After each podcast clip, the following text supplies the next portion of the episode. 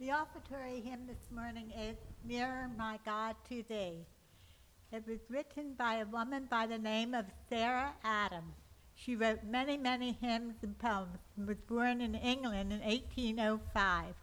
There's very little to say about her. There, there really isn't anything much except that she wrote the hymns and the poems, and this one lives on today.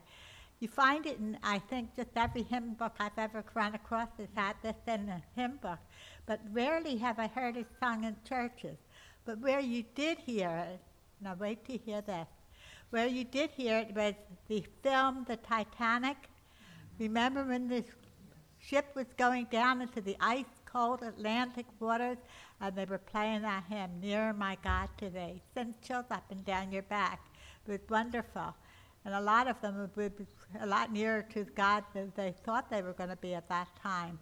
So that's about all you can say about that hymn. So Joanne and I are going to play Near My God today.